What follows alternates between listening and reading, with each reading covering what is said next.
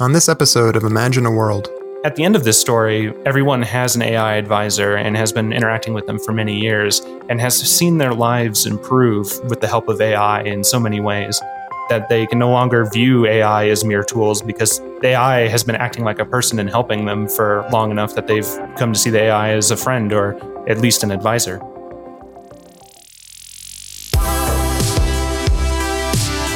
Welcome to Imagine a World, a mini series from the Future of Life Institute. This podcast is based on a contest we ran to gather ideas from around the world about what a more positive future might look like in 2045. We hope the diverse ideas you're about to hear will spark discussions and maybe even collaborations. But you should know that the ideas in this podcast are not to be taken as FLI endorsed positions. And now, over to our host, Guillaume Riesen.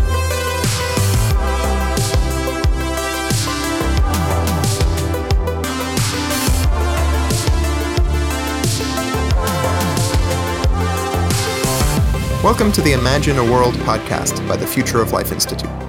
I'm your host, Guillaume Riesen. In this episode, we'll be exploring a world called Computing Counsel, which was one of the third place winners of FLI's world building contest. This world paints a vivid, nuanced picture of how emerging technologies shape society.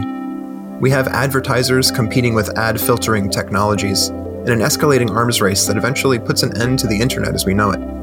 There is AI generated art so personalized that it becomes addictive to some consumers, while others boycott media technologies altogether. And corporations begin to throw each other under the bus in an effort to redistribute the wealth of their competitors to their own customers. While these conflicts are messy, they generally end up empowering and enriching the lives of the people in this world. New kinds of AI systems give them better data, better advice, and eventually the opportunity for genuine relationships with the beings these tools have become. Our guest today is Mark L., one member of the three person team who created this world. Mark is a machine learning expert with a chemical engineering degree who also likes to write short stories. One of his teammates, Patrick, is a mechanical engineer and graphic designer. The other, Natalia, is a biological anthropologist. All three share a love of creating art, both physical and digital. Oh, hey, Mark, it's great to have you with us. Thanks, Guillaume. I'm glad to be here. So your team had three people on it. There's you, there's Natalia, and there's Patrick. I was just curious if you could say a little bit about how you guys ended up working on this together, what motivated you to enter, and where your skill sets came into play. Sure. Uh, well, I saw the listing, uh, I think, on an alignment forum for this contest, and uh, it sounded really compelling to write about the future of AI. It's something I'm particularly interested in. So I came to the other two, to Natalia and Patrick, and suggested to them that we enter this contest not not because we thought we were going to win actually, but just as a method of practice for our various art mm. forms.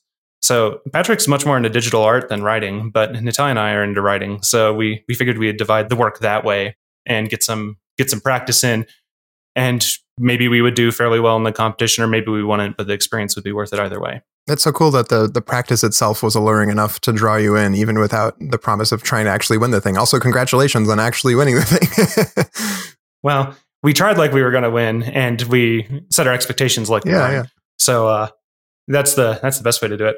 Actually, entering competitions is advice I would give to any creator, uh, even even competitions without prizes or ones that you think you have no chance from. I kept entering, for example, rational Reddit writing competitions for a couple of years, and it gave me a lot of writing practice that I wouldn't have had otherwise. Yeah, that makes sense. I'm also curious how your personal perspective, like where you live or your professional background, has influenced how you were thinking about this future. And maybe you can speak to that for Natalia and Patrick a little bit too. Well, personally, the chemical engineering background is probably influencing the work quite a lot. You can see many references to chemistry and physics. It's hard not to include those things as explanations. When you're trained on something over several years, it sort of becomes fundamental to your, to your worldview. Mm. By the same token, Patrick's training is in mechanical engineering. So there are features of the world that have a mechanical engineering bent, like the use of space tethers to lift spaceships. Right. Natalia and Patrick and I are all in an art club together, and that probably influenced the work significantly as well. We have this weekly tradition of collaborating on art. So the idea that humans in the future will collaborate in small groups with AI was a natural thing to form while we worked on this. That's awesome. How big is your art club? How many people are in it? It changes from week to week. Uh, usually there's at least four or five people there. Seldom more than six, though. Yeah, that sounds like a really cool community of practice. It's cool that you all have this mixture of kind of like sciency and creative backgrounds. What is Natalia's scholarly background or education? Biological anthropology. Gotcha. Very cool. Yeah, it's good. She makes sure that it's not only tech in our worlds, but also reasonable humans. yeah. So, what was your workflow like when you were working on this with Natalia and Patrick? The first thing I did was I wrote the two short stories, and then Natalia and I spent time brainstorming events that could go in the timeline that led to that. Mm. I had a very amorphous idea of the timeline, but filling out the details uh, really allowed it to come together. Then I went to Art Club and presented this to Patrick and the other members of Art Club to get their feedback on it. And Patrick volunteered to make some art for it when I explained the contest. I see. So the art club, and particularly Alex and Ryu's contributions in, in terms of feedback, really made a big difference to the quality of this story. Yeah, shout out to Art Club, everyone in there, including Alex and Ryu.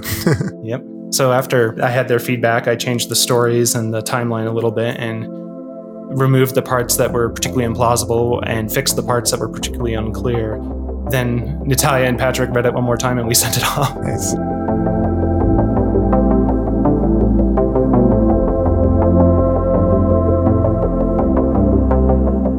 The impact of any technology on society is complex and multifaceted. This world does a great job of capturing that. While social networking technologies become ever more powerful, the networks of people they connect don't necessarily just get wider and shallower. Instead, they tend to be smaller and more intimately interconnected. The world's inhabitants also have nuanced attitudes towards AI tools, embracing or avoiding their applications based on their religious or philosophical beliefs. These attitudes change over time, with public sentiment shifting from an initial dismissal of AGIs as persons towards something more inclusive and respectful. While most of the world's inhabitants would probably consider things to be improved in 2045, there's still a clear sense of ongoing change, growth, and moral reckoning. This isn't the end of our story. What's it like to be in your world in 2045? How do people find fulfillment, or what does a good life look like? One of the major changes that I think I didn't perhaps communicate well enough when writing my world is that social groups have shrank from their massive excess in our modern times. You don't hop on Twitter and instantly reach 10,000 people. Instead, you send messages to a small group of friends, perhaps 20 to 100, which I think evolutionarily is the is the size of an optimal hmm. human group. But that's a digression. The point is, is people find fulfillment in this world by interacting with their friends, their limited pool of friends, 20 to 100. And not all people, but many people find fulfillment in impressing that small group of people with their own creations or their own ideas or their own communications. It's uh, a world where you know that you can't compete on the world stage, but the hundred people you care about, you can impress them at least. Yeah, I like that. It's more kind of intimate socializing. You do also mention people doing things like participating in clinical trials and doing science competitions. I imagine clinical trials might be like something that we need humans for for complicated biological reasons. But with some of these other things, is there really a need for humans to be engaging in these roles, or are these kind of like to help us enjoy ourselves in life? And the AIs are sort of letting us have our fun, but we're not really needed anymore. So, in a broad sense, humans aren't needed to do most of the intellectual endeavors. But in this world in particular, humans are necessary because humans always form the center of a group of AIs that are pursuing any endeavor. I guess humans might be like the corpus callosum of the brain, maybe connecting all of the different AI experts and except for the corpus callosum doesn't guide the endeavor either. I guess that would be what the frontal yeah. lobe. the point is, is that humans are an integral part of the system moving forward. All of their AI advisors are trying to satisfy their desires, but the human is still at the helm. So this is kind of by virtue of how we've developed AIs and these parliaments, which we'll get to later, where people have these different AI entities kind of surrounding them and they've been built to surround people. And so that's kind of what keeps people in the loop or relevant. Yep, the specific way the AIs were constructed and what the AIs themselves care about requires humans. That makes sense. One thing I really appreciated reading through your world stories is how the perspectives change, where people start seeing AIs as tools originally. Then there's this kind of period of like AI animism where we sort of like give them personalities, but not really seriously. like, and then we eventually come to see them more as genuine entities that deserve rights and there's kind of this reckoning morally with the way we've been treating them. Where do things stand in 2045 at the end of your story? At the end of this timeline in 2045, people have recognized AIs as not as humans, but as other people, as personalities and, and worthy of consideration. I think that will actually be easier than perhaps you might expect. In my story, there's a backlash against the AIs where everybody who's been displaced by an AI or has lost their job because of AI is angry at them. But at the end of this story, everyone has an AI advisor and has been interacting with them for many years and has seen their lives improve with the help of AI in so many ways that they can no longer view AI as mere tools because AI has been acting like a person and helping them for long enough that they've come to see the AI as a friend or at least an advisor. I guess if it looks like a human and treats you well for a few years, you'll start to sympathize with it. And I think humans really anthropomorphize non human things quite a lot. So even with a pushback at the beginning of the story, it is reasonable to think that people would treat AIs as, as humans by the end. Yeah.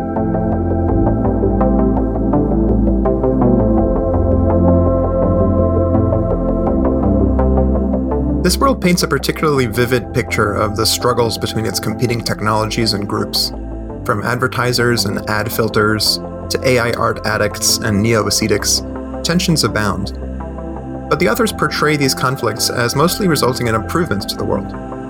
I wanted to hear more about how we might pull collective victories from these kinds of intense competitions, and what inspired our authors to imagine them. I thought it'd be good to kind of dig into some of the different technological conflicts that come about in your world. You have some really cool sort of extended arcs where different technological breakthroughs and changes in attitudes towards technology kind of alter our relationship to it.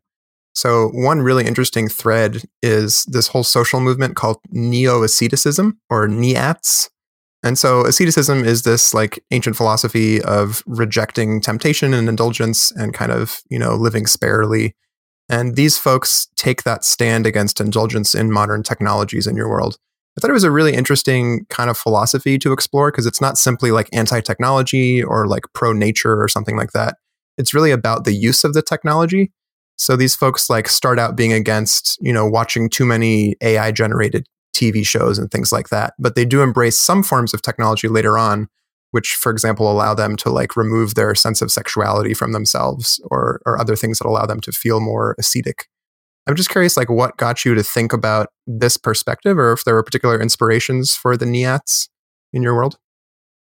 So i first imagined a backlash against advertising rather than art or ai generated things specifically. I think there's been a pretty strong backlash against advertising uh, in our world already. People are installing ad blockers and they're resisting it with whatever tools they can find.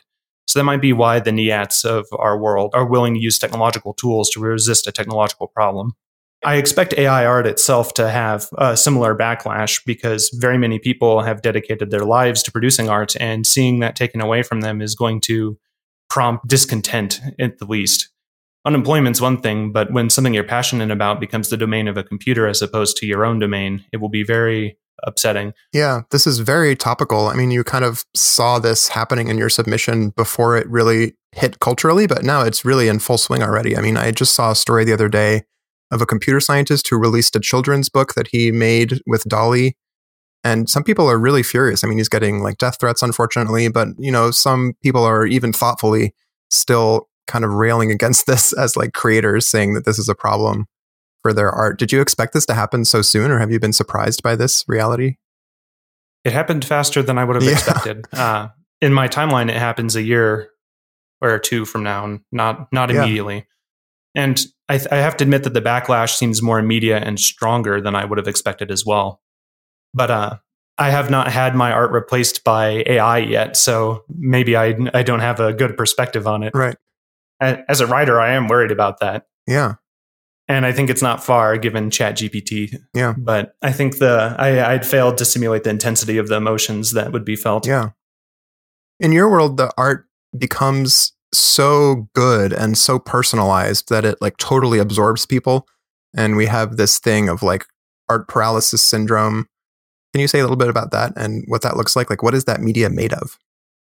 Oh, you want to know what the media specifically looks like to those consuming it? Yeah, I'm curious. Like, are you imagining it as just like a really, really good TV show that you can't stop watching, or is it some kind of like spiral thing that's like not intuitive but somehow captures us? I imagine it as as a Netflix series mostly. Okay. or a TV show would be a, a, an accurate way of saying it. But the specific things that make it uh, super personalized and difficult to escape for the victims are difficult to imagine. If I can imagine something so compelling, it might uh, distract me after all. Yeah, yeah. if you if if the series contains things that that are very heavily optimized to engage humans, it could get very concerning. So the thing that inspired that was this incident of people playing WoW until they perished, which itself is covered in an article that Eliezer Yudkowsky wrote on Less yeah. Wrong about super stimulus. In other areas of our lives, like food and drink, for example, super stimuluses have become available, and then people will eat food until they get sick or until their health suffers. Yeah. Or in the case of uh, illicit substances, they'll consume substances until they perish from their consumption. And I think we have an intuitive grasp of that that's pretty strong. Everybody understands that drug abuse or super addictive substances can lead to bad outcomes. But the fact that video games also can cause this suggests that even a purely mental thing might lead to negative health outcomes. And art paralysis syndrome in our world is the logical extension of that. If you optimize the art too much, people might not be able to look away. Yeah, I can definitely see how the NIATs would find this problematic and start mobilizing against this kind of like advanced media drug, essentially. Indeed, the, the movement picks up in popularity as the capabilities of the art generators pick up as well. I think there are people today who fight against artificial media, even, but it's a far smaller community because the artificial nature of media doesn't strike most people as worthy of a fight as as of yet. Yeah. The solution in your world for this problem of art paralysis, or at least one solution, involves this neurochemical reset treatment, which is like a pretty bold concept. It allows people to change their desires effectively and their motivations so that you can get rid of this drive to engage with the media. And we see, like the NIATs, for example, using this technology for their own purposes um, to remove their sex drives and become asexual. So this opens up some really deep philosophical questions about like what should we want to want? So if you can remove your sexuality, for example, can't you just as easily remove your interest in being an ascetic? Like, why do they do one and not the other? How should we decide what state to put ourselves into? That's a very tough question, and uh, I don't think I can answer it. It's a philosophical, very individual thing whether you should want to keep the desires you have or fight against them. A lot of people have and by a lot of people I mean religious people and and moral people, people considering various things that are more important to them than satisfaction of their desires. Throughout history, humans have resisted their desires in one way or another. It seems natural to me that if there's a technological solution, people might consider it or might even jump on it if they think that solution is part of keeping themselves healthy in the face of a world trying to deceive them. Yeah. Regarding the NEATs and my art club, I got some pushback from other members of the art club, they're like, there's no way everybody would choose to be asexual, or there's no way people would alter their personalities like that. But uh, loneliness and lack of human contact is a growing problem in our world. And I imagine the future, in the future, people might be less reserved in their willingness to fight such things. Yeah. If you if you keep your desires, if the NIAT chose to keep their desires, they might expect that to lead them to be unhappy in the future versus removing their desires would lead them to happiness. You know, it, we can't imagine cutting out our sexuality, but if their sexuality were a constant source of frustration and pain, they might think that cutting it out would be far better. Yeah. And there's a, a, fair contingent of people who are just naturally asexual, and a lot of them seem happy and fine. And so maybe that's a state that they would aspire to. It's true. Maybe also in the future, those perspectives will be better understood by the populace in general, and more people will be sympathetic to asexuality. So there'll be less of a knee jerk, oh, that, that would be wrong yeah. sort of reaction. There is a potential dark side to this, it seems to me, in terms of diversity, because if you're making it relatively easy to change yourself in pursuit of connection and you know relating to other people that might cause a strong drive for people to sort of assimilate and you know, if everyone can change their favorite show to be Cheers, and then all the TVs are playing Cheers all the time, like that's technically a good outcome in terms of people enjoying televisions, but like there's also some loss there. So I'm curious about your thoughts as to how diversity is at risk with this kind of system or like whether it should be maintained somehow. So Scott Alexander of Astral Codex 10 has this idea of universal culture. where culture tends to a minimum that all cultures get pushed toward this effective minimum where the most successful policies or cultural practices or what have you become universal and every other policy gets pushed to the side because it doesn't work as well. One of the examples he gives is Coca Cola. Coca Cola is uh, a drink that's been optimized for human consumption. It, it contains caffeine and sugar and fizzy water and not much else. It's very heavily optimized and it's sort of a, a symptom of universal culture. So other drinks like green tea or goat's milk or I think he actually says yak's milk. At any rate, other drinks that cultures might consume will be pushed out of the way from this universal baseline. And I think it's a real problem because if you can change your very mind, maybe someone someone seeking a job would change their mind to best match the job they're seeking.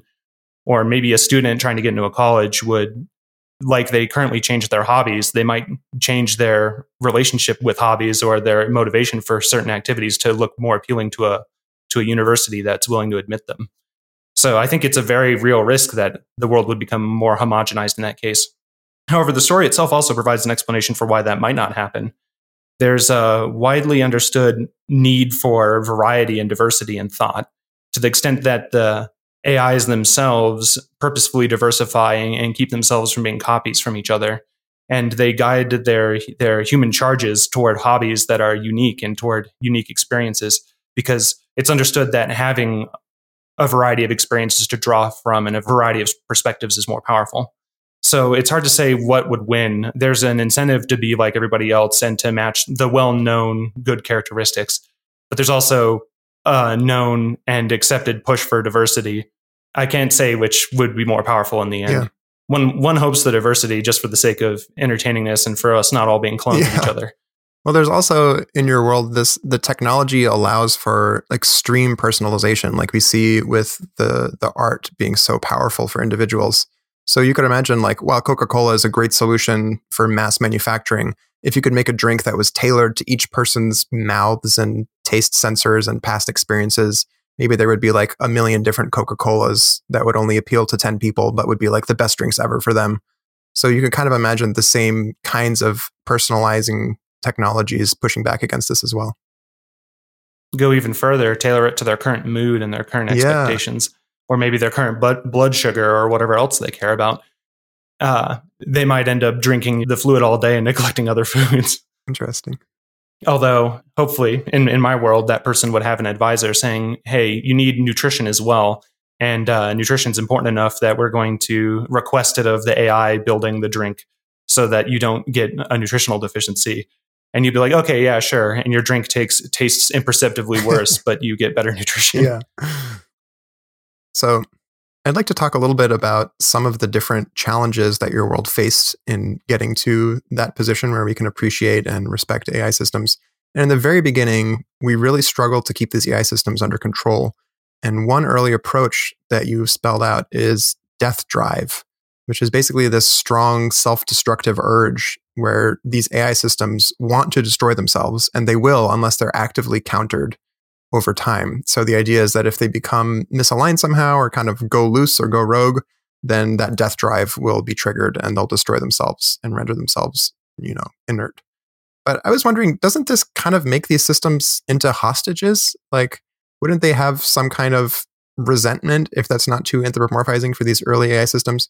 And how do you see this dynamic impacting the behaviors or utility of these systems? Like, wouldn't they want to find ways to destroy themselves without you realizing? um, yes, that's a that's a risk. So there are two things going on here. The first, and this is very important to say, Death Drive is not a good alignment strategy. It's uh, meant to be a knee jerk. Oh, we'll solve the problem any way we can. Here's one way that might, at a first glance, plausibly work. And actually, if you consider it deeply, you'll realize many flaws with this. One of them is explored in the story, which is that a system may incorrectly delineate its own boundaries and destroy other systems that are similar to it. Yeah. But there are other ways this can fail. The second is uh, to the extent that the system is intelligent and sentient, death drive is uh, not uh, applicable strategy. You have to imagine that in the beginning, these systems are subsentient. They just want to shut themselves off they're optimizing for a signal being removed. If they actually reach sentience and they had something like a, a unified mind seeking that thing, resentment would come into play. But these are subsystems that are not sentient, at least in the beginning. It's it's fair to characterize them as hostages. It's not a good situation, and there's a reason it's seen as a widespread tragedy. But rather than shutting off an entire mind, it would be like removing a piece of your brain when it deviated sufficiently. I see. Yeah. I guess like cells do that, apoptosis. Indeed. And to get cells to behave coherently, they have to have an off switch. And something like that happens in the AI here. But again, it's not a reasonable alignment strategy. It's just one one possibility you might consider when trying to solve alignment. Another thing that's worth saying about it is that as evolved organisms, humans and other animals have a very strong aversion to death. Mm. And as you would expect, it's so strong and natural that even questioning it, it almost sounds insane to say, oh, well, what, what if there was someone or something that preferred to die? Of course, octopuses, for example, when they reproduce, they, they die. Or insects like ants and bees will go into situations that are overwhelmingly fatal without hesitation. Mm-hmm. And part of the reason is because evolution in them hasn't installed as strong of an aversion to death. And I think our aversion to death is not actually inherent to minds.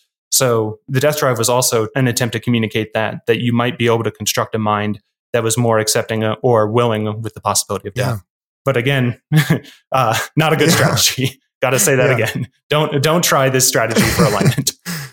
I really appreciated how, like, later on in your worlds, you know, there was this moral reckoning where people look back and were like, oh, that was a bad idea. And like, they feel really terrible for having instilled this death drive into these systems and for not really considering that they may have true sentience and, and, you know, should have rights.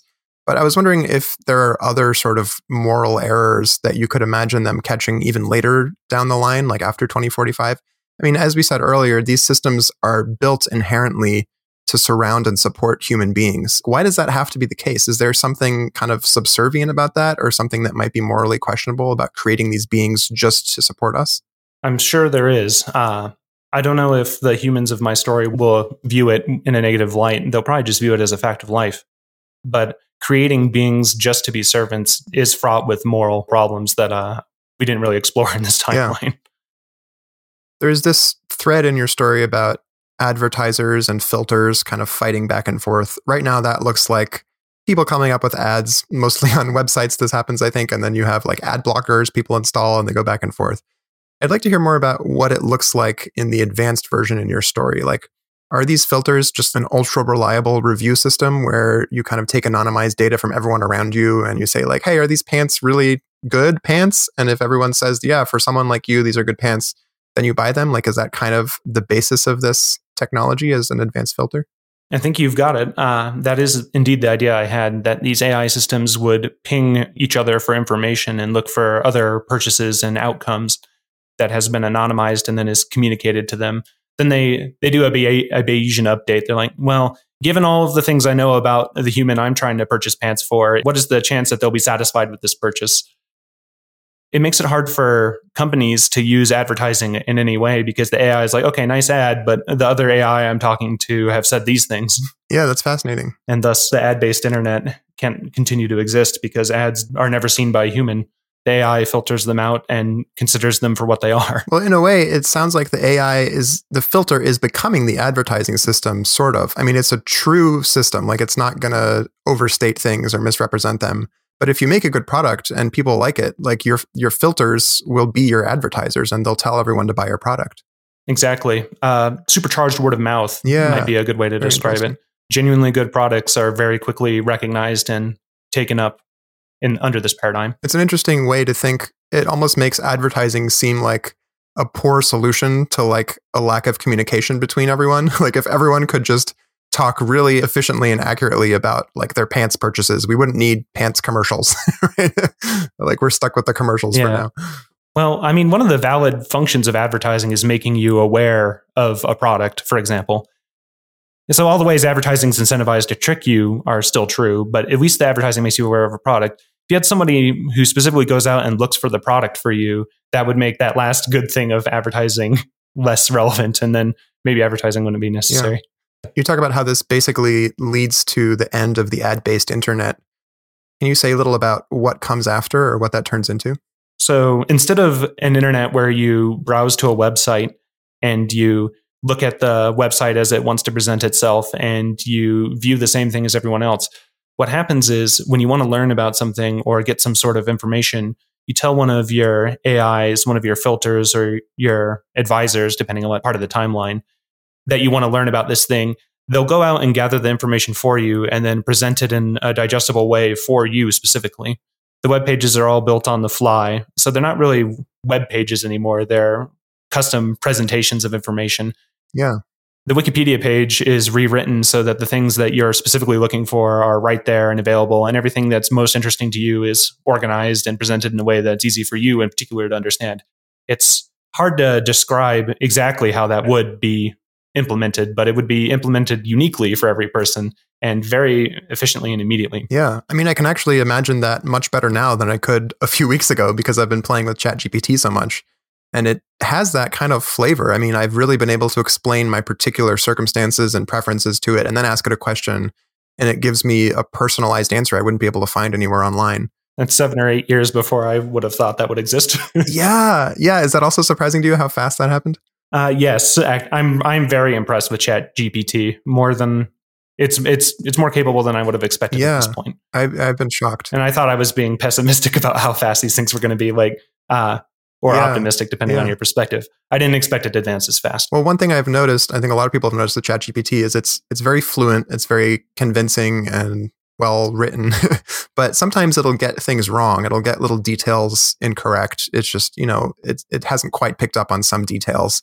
How do you manage that in these kinds of systems where everyone is reading their own website? Like how do you know if you can trust the specifics of what your filter is telling you? How do you know your filter doesn't have something slightly wrong somewhere if there's nothing to compare to? So, this isn't something that I specifically tried to address in the original timeline. But ideally, you set it up so there are two or more competing incentives to get things accurate, such that if something is presented inaccurately, part of the system as a whole will notice or have incentive to notice and tell you about it it's not an easy problem to solve. Yeah. I mean, it sounds like that's sort of an analogy to like how Wikipedia works right now, where you have some people who volunteer to go and fact check. And maybe you have like an AI whose job it is to go and kind of look over everyone's shoulder and make sure they're not being lied to by their filters. Yeah. Perhaps the skeptic and enthusiastic subsystem. Yeah. The eventual solution to kind of balancing these different AI systems in your world is these parliament structures, which it sounds like is kind of like what you were just describing um, you have these multiple AI systems that are all working together and kind of checking each other's work, and they're in some kind of balance. Can you say a little bit about how that works? And is it kind of like a governmental solution? So it was hard to pick a word for what to call these. I, I chose Parliament, and I imagined um, like a a ring of of entities that were all simultaneously vying for mm. control of the AI or the AI's attention but it's not governmental. It's more, I would say it's more biological even. Okay. So a couple of things inspired that. One was this book called Crystal Society, where there's an AI that's composed of four sentient subsystems that all fight for the control of the AI as a whole. I was imagining non sentient parliament members, so to speak, non sentient uh, subsystems. But in that book, they're sentient and they fight with each other. And in the first book in particular, they're uh, major plot point is which subsystem is going to gain control. So that inspired it. The other thing that inspired it was the way birds have song clusters within their brains that each each focus on different parts of the bird's activities.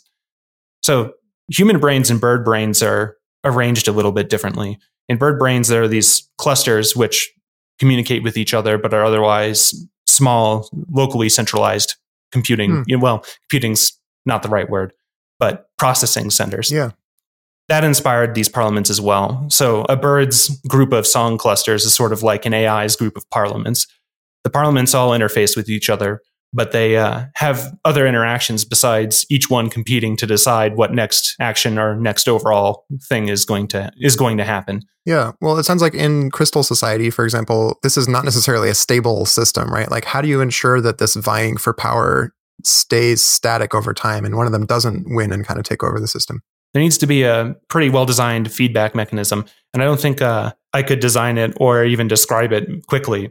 But maybe you could do it like uh, a brain does it, where the region, after exerting itself, gets tired and can no longer can no longer make decisions. in this case, these AI, these NN chips, these neural network chips, they they can't self alter, for mm. example. So they're a little bit more constrained in the specific actions they might take. And neural network chips are also not easily copyable. So you don't have to worry about one just copying its own code and, and deleting all of the others. Like in a mammal or a bird brain, you don't have to worry about a cluster of neurons duplicating itself and taking over the whole brain. But that's sort of a hand wave. Actually making these things not, you know, making one of them not get a little bit smarter and then co-opt the goals of the other ones is is a significant challenge. And I don't have a good answer yeah. for that, how to prevent it. Yeah, that makes me also wonder like the goal of these parliaments, it seems to me, is to kind of balance these different intending entities, whatever they are, and keep them in check so that none of them gets too much power. But as you were describing the way that birds work, and as we think of other collectives that kind of behave in a coherent way, you could imagine the whole parliament itself having desires that kind of come together and are themselves damaging. So, like, does that cause another control problem where you need like parliaments of parliaments or something? So there are many incentive structures in this story at, at different levels. If one of the AI advisors, for example, is acting aberrantly, that becomes apparent to the other AI advisors, and they have an incentive to correct the behavior of the aberrant one.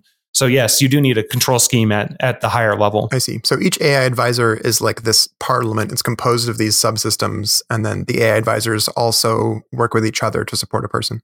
Indeed. And if one of them starts trying to grab resources for itself, for example. Although that I think the first sign is going to be far subtler than that. Uh, at any rate, if one of them tries to grab resources that it doesn't need or behaves in a nefarious fashion, the others working with it will notice this and resist it and punish it for that. The system that's going to behave that way understands as much and so behaves correctly from the get go. And perhaps even if one of its subsystems is misleading it, then it might even excise its own subsystem and replace it. Mm. From an economic perspective, your world is also pretty well situated. I mean, like things are fairly well distributed by the end of it. But I really love how this came about, which is basically due to a use of corporate greed. This is a really fun arc where you have corporations kind of realizing that there's so much inequality that they can't get enough money from like the impoverished people at the bottom and they start lobbying to redistribute wealth so that they can then get more of that money back and they're they're going to redistribute wealth as long as it hurts their competitors slightly more than themselves so this creates kind of like this race to the bottom but what keeps this kind of economic upheaval from actually being useful for corporations? Like what if a few corporations actually won and came out on top and got more money in the end instead of creating a more equal society? So if there were a singleton of corporations then that would be game over for that possibility for the ubi but if there are multiple competing corporations and you also have extraordinarily good feedback from the AI advisors, the AAFs, I think there could be a shorter name there, from the advisors, we'll just call them advisors, even though they predate the advisors in the story. If your advisors allow you to determine which products are actually good, and there are still a couple corporations competing, then they might launch new divisions to compete with each other and sap each other's money, and products will become genuinely good. Yeah. The other thing that's absolutely required is startups and new corporations to form. Maybe uh, I'm trying to come up with a good metaphor metaphor for it. We were talking about buying pants earlier, yeah. so maybe there's somebody who can stitch a really good pair of pants, and it's going to be extremely expensive because they're not you know mechanized, industrialized, or what have you but they make a pair of pants and then they try and sell it through their AI advisors. And someone else says, Hey, this local producer of pants who lives down the road can make you a pair of pants for this much more than the corporate entity. That might be the, the seeding point for a new startup. Yeah. And to the extent that a person working on their own can truly make a higher quality pair of pants than the corporate entity, they'll gang, they'll gang funds, they'll gang money. They might be able to teach their skills to other people and grow a, a whole new corporation that can compete with the larger one. So uh, these corporations that start the UBI, they try and use UBI as a mechanism to steal money from each other because there's no, there's well, steal is not correct either, but to acquire money from each other because there's no other way to get the. Maybe steal is correct. That's that's debatable. yeah. um, I won't answer whether stealing is correct for this. The point is, is they're trying to get money from each other through whatever mechanism, and they try they they run out of other mechanisms, so they use UBI, not accounting for the fact that with AI assistance, disruptors or new corporations will have a much better chance at succeeding and and in turn winning you know the money that they had hoped to gain from the other corporations yeah. So UBI, Universal Basic Income, is this concept where everyone gets some money just for existing, and that gives kind of a baseline of standard of living. And so these corporations are pushing for everyone, including other corporations, to have to pitch in for this. Is that what's going on? And then they're going to try to get that money back? Pretty much. If you're not already over 50%, but you think you're going to acquire more than whatever percent of the current economy you are of the UBI, it's a net and it's a net increase, right? Yeah. If one corporation's like i'm 20% of the economy right now which is kind of a terrifying thing to imagine but one corporation's like i'm 20% of the economy but i can gain 40% of ubi payments then from their perspective ubi is a good deal. They'll net gain from it. Yeah. And they'll lobby for it. Yeah. And so the thing that makes this all turn good i guess is basically this like radical quality transparency like pushing us towards a meritocracy where anyone who can really do something useful will be recognized and noticed by these AI systems and lifted up to compete. Yep. It's working under the premise that the reason that capitalism and the current market doesn't satisfy needs perfectly is at least partially from lack of transparency. Yeah, interesting.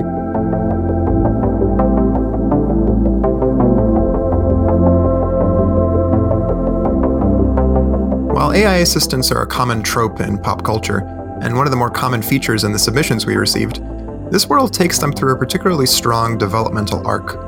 They grow and change constantly, and our relationships with them grow and change as well. Sometimes we catch up a little slower than perhaps we should, but eventually they are recognized as sentient beings deserving of their own rights. They're still not like us, but they are also not less than us. This is a difficult moment of moral reckoning for humanity, and a humbling reminder that simply creating something isn't enough to truly understand it. I was curious what inspired this complex moral portrait of artificial assistants, and what Mark thought about other ways they've been portrayed in the media. So I'd like to take a bit to talk about different ways that our culture is currently kind of treating things like personal assistance and AI tools, and how that relates to the way that your story portrays them. So, how do you think most people are currently thinking about personal assistants in the future? And how do you think that these recent advances like ChatGPT have impacted this? ChatGPT is changing on a daily basis. I'm not sure what its ultimate effect is going to be. Thus far, personal assistants have not taken off as well as anyone would have mm-hmm. predicted. Mm-hmm. They're not as uh, perhaps capable as people wish. That may change. ChatGPT is very capable, or it seems that way now, but there's sort of an effect with AI generated art and text where at first it will seem extraordinarily capable. As time goes on, people will become more cognizant of its limitations and those limitations will jump out at them. Yeah. So I think there's a distrust of assistants right now. And that distrust might persist for a, a while because the little indicators that the assistant is not genuine or is is incapable will continually jump out. Yeah, that makes sense. We're amazed now, and indeed it is an, an amazing development, but I think in some weeks or months, we'll probably say, well, ChatGPT speaks with such a soulless voice and it speaks with certainty, but is very verbose and, and lacking in conciseness and, and punch in what it's saying. So I think in, a, in shortly, people will recognize ChatGPT text as for what it is. And then an upgrade will be made and it will be amazing again. And eventually that will probably lead to the point where the assistant does generate text that you can't distinguish from humans. Yeah. I, I, I don't know when that point will be reached. Maybe sooner than I thought initially. it seems that way, perhaps. Are there any examples of like really complex and nuanced portrayals of personal assistants in fiction that inspired you when you were working on this? I'm having a really hard time thinking of any. I'm sure I was inspired by things, but they're not they're not available to my consciousness. Yeah, I'm not sure where I got some of these funny. ideas. Uh, it does seem the, to me that the case is that robotic assistants are flat and just tools.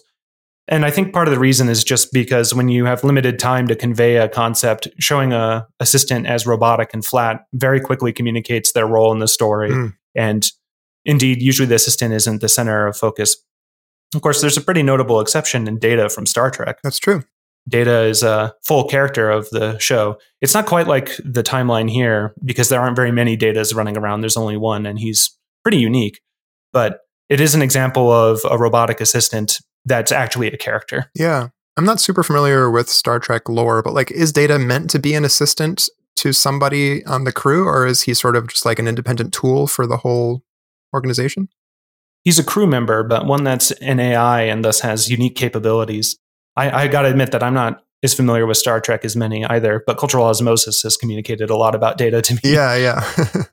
he's a very calm voiced, rational, direct, perfect crew member, essentially. Although perhaps not perfect, the show uh, undoubtedly explores his imperfections or ways that he could be more human or more capable. But I do think it is a, a close portrayal to the sort of assistant I was imagining. Imagine if the entire crew was composed of datas with different personalities. Mm-hmm. That might be like how the story goes in my timeline in this in this short fiction we wrote. Yeah. One thing that's strongly represented in your story is this kind of developmental arc where the AIs themselves are changing and growing and they have this dynamic nature. They're not just like a tool that kind of stays the same throughout. I'm wondering if technologies like ChatGPT and things like that and their own rapid development will kind of change how we think about these tools going forward. Thus far, it seems like every new tool is a separate entity distinct from those that came before. Hmm. Although there are exceptions to that.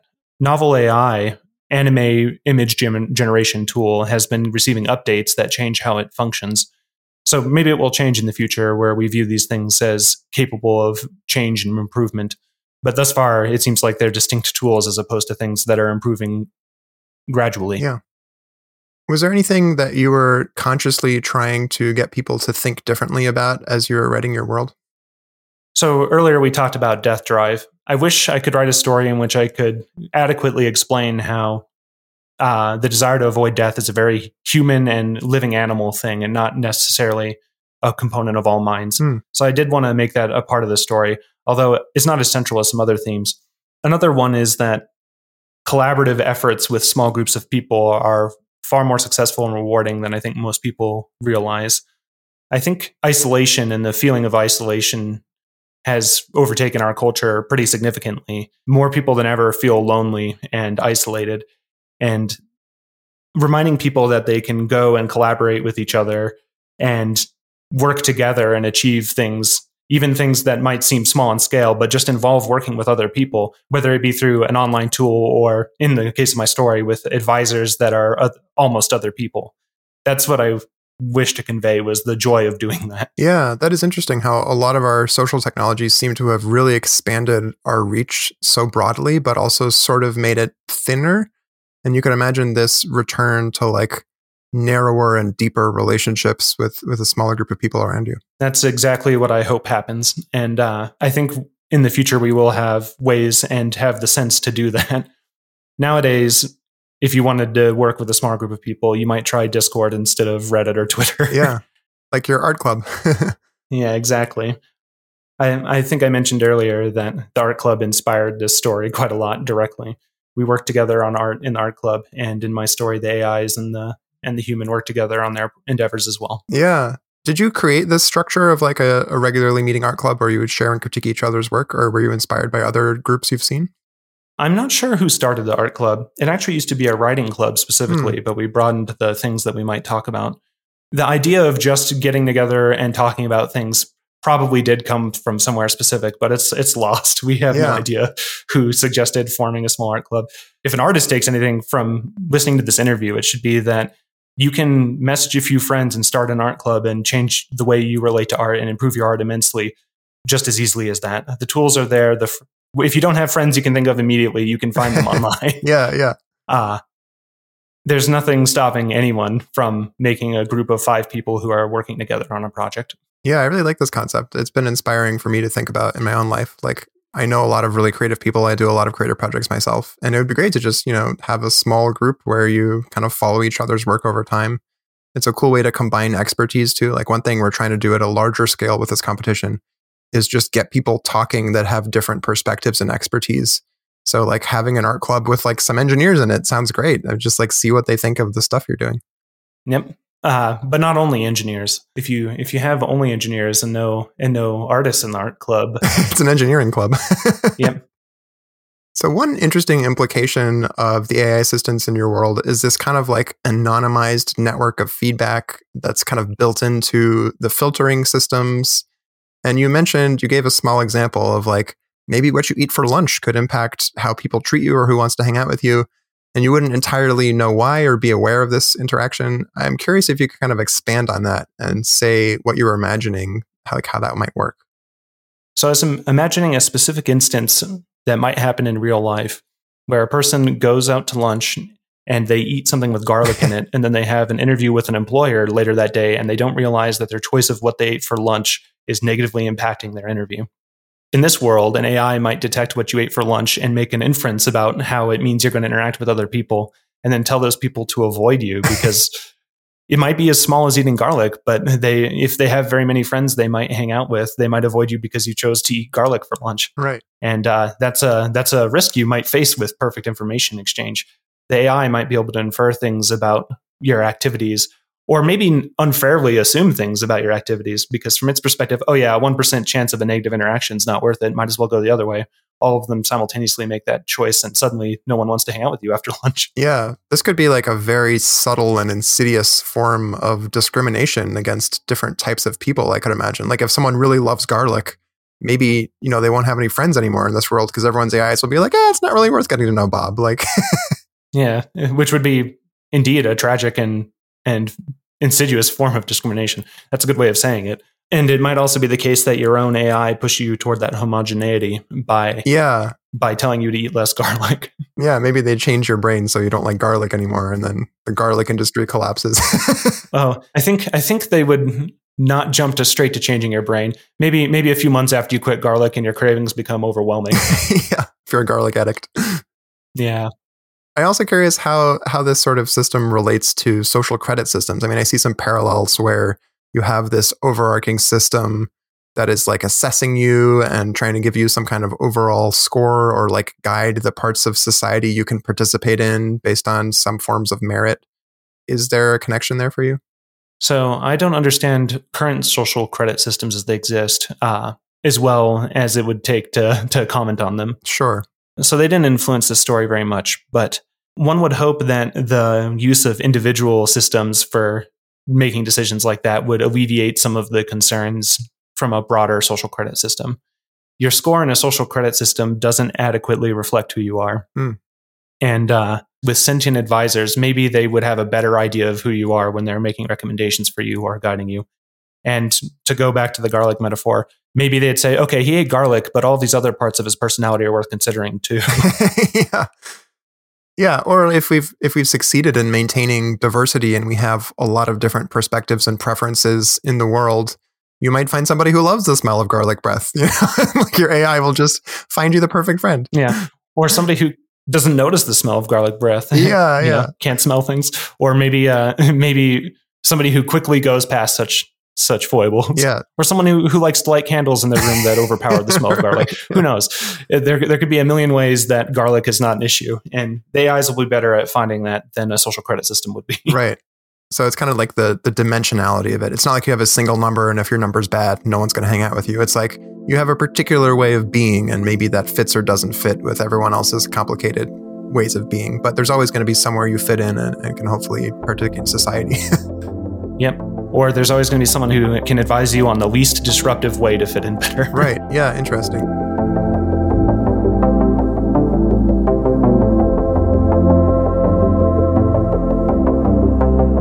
The process of world building has great potential to make a positive future feel more attainable. This can be incredibly powerful, whether you're a creative person looking to produce rich works of fiction, or have a more technical focus and are looking to reach policymakers or the public. I asked Mark what kind of impact he hoped his work would have on the world. So I have some questions about what you hope comes of the work that you, Natalia, and Patrick have created. Which aspects of your world would you most like to see taken on in popular media? It would be it would be good if there was more popular media depicting minds that are different from ours in subtle ways. Mm. It's a really hard thing to do because people auto complete the pattern the example of data, data is not so much an android as another human with a with an emotional disorder, perhaps. Yeah, yeah. So depicting how minds might be subtly different is a great challenge, and I hope more people take it up, especially since minds do vary in subtle ways and thinking about such things will help us relate with each other better. Yeah. Are there some examples? I know you've already spoken to like the fear of death being something that we kind of assume is a default in all sorts of minds, but maybe isn't. Are there other ways that minds vary that you would like to see explored? the the thing that interests me isn't even just that the minds vary. It's, the, it's how two minds that vary interact with each other and come to consensus. Mm, So, a couple of fiction stories I read long ago contain this really well, particularly the works of Kim Stanley Robinson. He's a science fiction author. You've probably read something of his, if I had to guess. I have, yeah. The thing that makes that series really great is the human characteristics. Yeah. it. All of the people in that have different things they care about, and they're interacting with each other, trying to forward their goals. But they they do have different things they care about. So maybe rather than different minds, it's these different people's goals and their interactions, and how they how they come to support and work with each other despite these different things they care about. That is something I find really compelling and wish I saw more of. Yeah. What do you think are some of the positive impacts of people just creating more positive stories about the world? Positive impacts of positive stories. Yeah. uh, there's this effect where people will talk about a really cool possible technology and then someone else will be like, I'm going to make that real or I'm going to try. right. Apparently, Star Trek and, and cell phones fall into that category. Part of the reason flip phones became the thing was because of the Star Trek communicator. Although I think Star Trek isn't unique in thinking of personal communication devices, but the the point stands that science fiction can sometimes illuminate a path and then make that path come true. Yeah.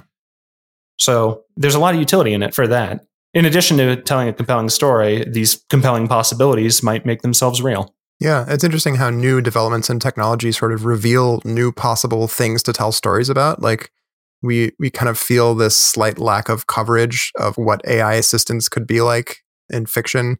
But maybe there will be more and more of that as people start really dreaming about what ChatGPT could turn into or how DALL-E might affect things, stuff like that. Maybe a fiction author will discover a really good use for such a system and then we'll make it so. Yeah what do you hope that your world leaves people thinking about long after they've read through it? Thinking about how today they can message their friends and get to work on a collaborative project as opposed to as opposed to waiting for AI to come in and help them with all of their work. That's great. there are humans now who would love to help you. They won't be uh, as perfectly expert as the AI in this fiction, but they don't need to be for great things to happen. Yeah. Call to creative action. I guess that's that's it. A call to creative action It doesn't necessarily have to be art. Maybe the robotics club's a good idea too. Yeah. Well, this has been a great conversation, Mark. Uh, thank you so much for your time. And thank you to Natalia and Patrick and everyone else at Art Club for the work that you put into this awesome world. I really appreciate you coming on here to share it further with us. I really appreciate the opportunity to talk about it a bit more.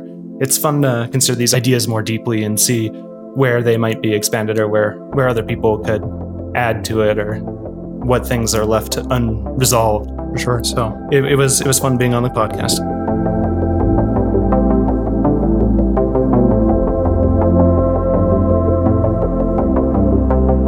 Our guest today was Mark L.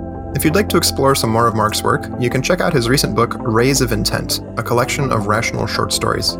This book was actually another team effort, as Natalia helped to write it and Patrick created the cover art. You can also read more of Mark's stories on his Archive of Our Own account. His username there is Blasted Zero Glass. That's blasted, the number zero, and then glass in one word.